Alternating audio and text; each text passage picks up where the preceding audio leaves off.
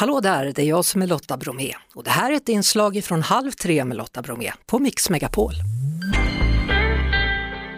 Dagens gäst, välkommen du! Eh, tack så mycket. Jag sitter här borta för stolen har rullat iväg. Eh, Jag sitter i hörnet här bakom bokhyllan. Vad du hämta mig. ljuger. Du ljuger. Du är så otroligt brunbränd människa. Nu har du varit ute och rest igen eller?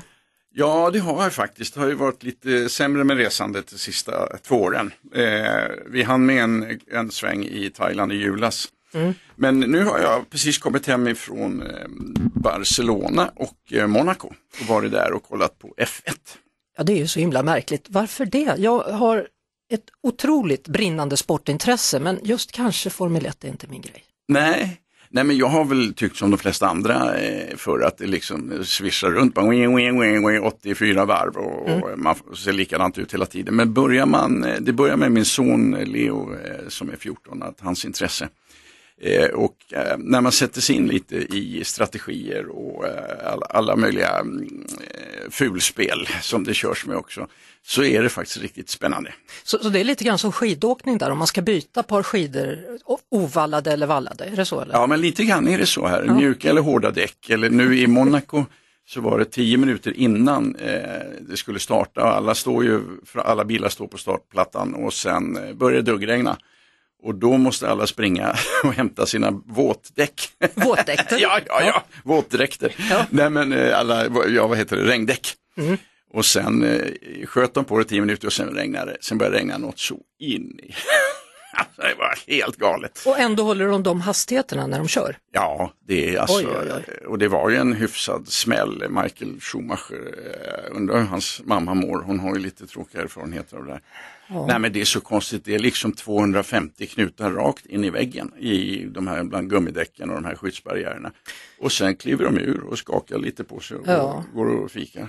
Ja, alltså jag var inte så jättegammal, min morfar satt och tittade på Formel 1 när Ronnie Hellström råkade Ja, ut för sin olycka. Och jag vet att också. jag gömde mig bakom hans fåtölj och det var så läskigt alltihopa. Ja det var hemskt, jag satt och tittade också, det var en mycket Mm. eh, obehaglig upplevelse, verkligen. Men, men nu har du ju Leo här då som, som brinner för det här. Mm. Om han då skulle säga så här, pappa, jag vill verkligen köra Formel 1. Ja, alltså intresset började med att han för ett par år sedan började köra go-kart. Eh, och man köper ju in alla, all skyddsutrustning som finns, tack och lov, och en eh, ny, eh, bättre begagnad eh, go-kart, men de går ju 120 i de där tävlings.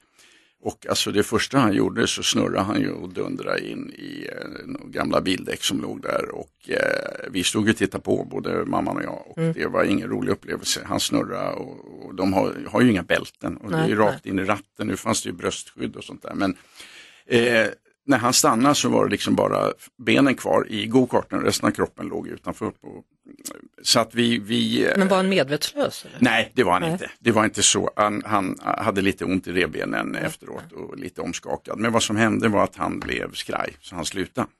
Och alltså att ingen var ju gladare än mamman och jag att han slutade upp med det där, för det, det var ingen rolig upplevelse. Men du tror inte att du kommer locka honom tillbaka nu om ni ska åka följa alla tävlingar här runt hela världen? Nej, det tror jag inte. inte alltså de där som kör, de har ju eh, kört gokart åtta timmar om dagen som det var i treårsåldern. Eh, så att eh, är man nu eh, 14-15 som snart är Leo så är det, det är lite sent faktiskt att börja. Ja. Ja. Jag har faktiskt kört gokart men jag tror inte jag gick upp i högre hastigheter än 7 km i timmen faktiskt. Nej, De pappa flesta drog mig vinglar ju runt lite i, men det här var ju sådana här tävlingskart och de går i 120, det är det? ganska högt, eh, hög hastighet för de där små bilarna.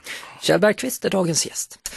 Ukraina sa du och Ukrainas flagga vajar utanför byggnaden vi befinner oss i nu och rakt över gatan där finns ryska ambassaden. Där ligger ryska ambassaden. Ja. Mm. Ja. Uscha, ja vad säger man? Eh, vet faktiskt inte vad man säger, man säger de försöker meja ner allt som finns. Ja ja, men det är helt galet. Vi, vi har ju hållit på, vi har ju stiftelse, Familjen Bergqvists insamlingsstiftelse, så vi har hållit på ganska mycket och finansierat bussar som har tagit hit folk och eh, kört ner väldigt mycket grejer. Eh, vi har fått fantastiskt mycket sjukvårdsmaterial från Sofia hemmet och Capio eh, där eh, som vi har bussat ner. Och sen har vi en eh, gammal, eh, en kille som jag känner sig gammalt som heter Nouri Koni som har en organisation som heter A Demand for Action på plats i Warszawa. Så att vi har, det har varit våran kontakt där nere som har sett till att grejerna hamnar på rätt ställe när de kommer ner. Men, men vad är det som gör att du blir så engagerad? För jag vet att det var likadant när det var flyktingvågen förra gången. Mm. Så, så brann du för det här. Du var nere på stationen och du fixade och du mötte dem och du ordnade boende och mat. Ja, ja. Vad är det som gör det? Det, jag vet inte, man har fått den frågan några gånger. Jag vet exakt inte eh, egentligen att man ska, men man fick väl lära sig att man hjälper till. Man hjälper de som har det lite knöligare Mm. än man själv och eh, vi var inte svältfödda hemma men vi var, det var verkligen ingen, farsan var lastbilschaffis och morsan jobbade på långvården på nätterna så att det var inte jätteknapert var det inte men, men det fanns inte råd med några utsvävningar. Men Ja, men vad som hände, vad som har tror jag, skapat det här lite grann, det var att morsan, eh, hon jobbade på långvården tre, fyra nätter i veckan, men sen gick hon också städa. Och då var jag med som extra knäck så städade vi bibliotek och kontor.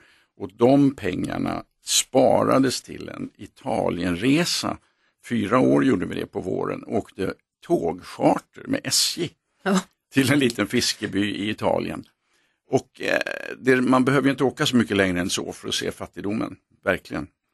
Vi har nyligen varit i Neapel också och eh, det är ju vi lever ju in, verkligen i en gräddfil här hemma, de flesta av oss i alla fall. Det finns de som har det tufft här också. Men, men eh, alltså, där, där öppnades också, med de här resorna så öppnades dörren till världen på något sätt. Sen har jag rest, rest, rest, rest och jag har inte stannat vid poolen. Jag har gått runt hörnet och kollat hur det ser ut eh, bakom på barnhem och kåkstäder. Och, eh, så att, eh, nej men det börjar nog tidigt känna att vad fan, vi, det blir till och med några kronor över när man jobbar. Då kan vi väl använda dem och göra någonting bra för de som inte har eh, samma förutsättningar. jag tänker att du åker ju också runt i Sverige. Jag vet när jag ringde dig inför den här intervjun så var du på väg ut till någon av Stockholms förorter och, och sen berättade du för mig att du hade varit där och träffat en ukrainsk familj som bodde på en väldigt liten yta och försökte Ja. överleva. Jag var i Kista på ett eh, flyktingboende där och det, det var eh, sorgligt faktiskt. Eh, det är jättetråkigt att behöva eh, konstatera sånt här men det sköts ganska dåligt eh, från Migrationsverket. De bodde fem, sex personer på kanske 8-10 kvadratmeter, eh, inte ens en gång ett fönster i, i rummet. Och, eh, den lilla packning de hade stod ju upptryckt efter väggarna, ryggsäckar och Ikea-kassar med det, med det sista de hade fått med sig. Och mat, eh, är katastrof. Alltså sån här snabbmat, eh, plastförpackningar som ska öppnas. Och med ukrainska barn, de tittar på de här, de vet ju inte vad, vad är det här för mat. De har ju aldrig sett sån, sån här mat. Men, möjligen om det kom kåldolmar någon dag, men annars. Och eh, nej, sorgligt dåligt skött. Precis som det var 2015 tyvärr, så var det katastrofalt dåligt skött. Vi, vi hörde just en sorgsen berättelse men det finns ljusglimtar också. Det finns verkligen ljusglimtar. Eh, Vi fin- finansierade bland annat två bussar som åkte direkt till en till Motala och en till Vadstena. Och eh, i Vadstena har vi en, eh, en familj, familjen Särnehed, eh, mannen Fredrik och jag och stiftelsen och han jobbar väldigt mycket för Barndiabetesfonden. Vi har gjort ganska mycket grejer ihop tidigare. Och idag kan jag säga, det här är väl en och en halv månad sedan, det kom, till Vadstena kom det drygt 50 personer. Idag har av 20 kvinnor så har 15 stycken jobb. De har arbete, kan försörja sig själva. Fem, sex stycken har redan eh, egna lägenheter. Eh, och sen eh, barnen började i skolan direkt efter påsk. Alltså Vadstena är en fullständigt fantastisk stad. Man kliver ur där så andas hela staden empati och omtanke. Vad härligt du. Ja, Kolla på mina armar nu, nu ryser jag. Ser ja, ja. Sånt här gillar jag. Ja.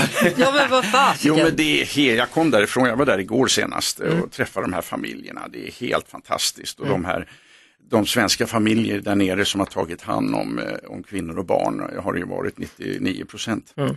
Eh, ja, helt fantastiskt, så att det finns solskenshistorier också verkligen. Nu är det ju så att de här kvinnorna, tyvärr så är, eh, är det ju så att telefonen kan ju ringa när som helst. Ja precis. Ja, männen är ju kvar. Eh, Så att de lever ju ändå under en ganska hård eh, press och, och stress. Men, men det jag har sett där nere nu, är, det är mycket glada barn faktiskt och hyfsat glada kvinnor och mammor. Grattis Vadstena säger vi. Ja, verkligen. Gör ett besök där, det är en fantastisk stad. Snart ska du åka till Grekland och då är det jobb. av annat slag. Ja, i Grekland är jobb, då, då blir det en tredje säsong av eh, Bäckström. Ja. Är du laddad? Jag är laddad. Jag eh, har, gått och eh, ja, vi, vi, har hållit på ganska länge med eh, under Ukraina här nu med stiftelsen. Mm. Det är väl det jag har gjort i år egentligen och förra året och året innan var det, jobbade vi väldigt mycket med under corona. Mm.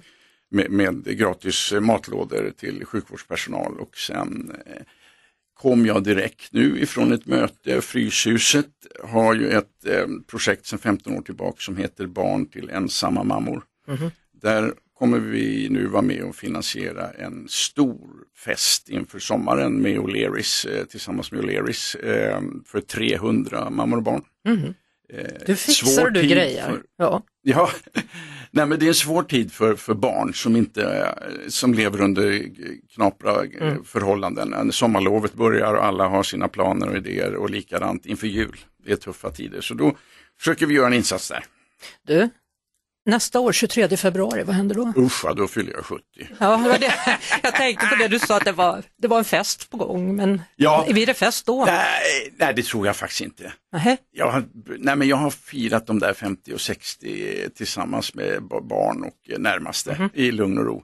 Eh, när jag fyllde 60 var, då var jag faktiskt i Paraguay eh, och gjorde något reportage ihop med Plan International och då hade jag tagit ner eh, döttrar, eh, Sandra och Nathalie var nere och eh, eh, tänkte att det här blir ju lugnt och stilla. Men då hade ju Plan skvallrat för borgmästaren i den här byn vi var i. Sådär, ja. Så när vi kom hem på eftermiddagen och kvällen så var det världens partaj med blåsorkestrar och folk som eh, jonglerade med eldkulor och tanter som gick omkring med tomglas på huvudet. Mm. Jag vet inte, det var så mycket konstiga grejer. Men det var väldigt nu. mycket grattis. Men jag, jag tror att 70-årsdagen blir nog lite lugn också. Jag säger grattis nu i förväg då. Det kan du göra, tack så mycket, tack tack. Det var det. Vi hörs såklart igen på Mix Megapol varje eftermiddag vid halv tre. Ett poddtips från Podplay.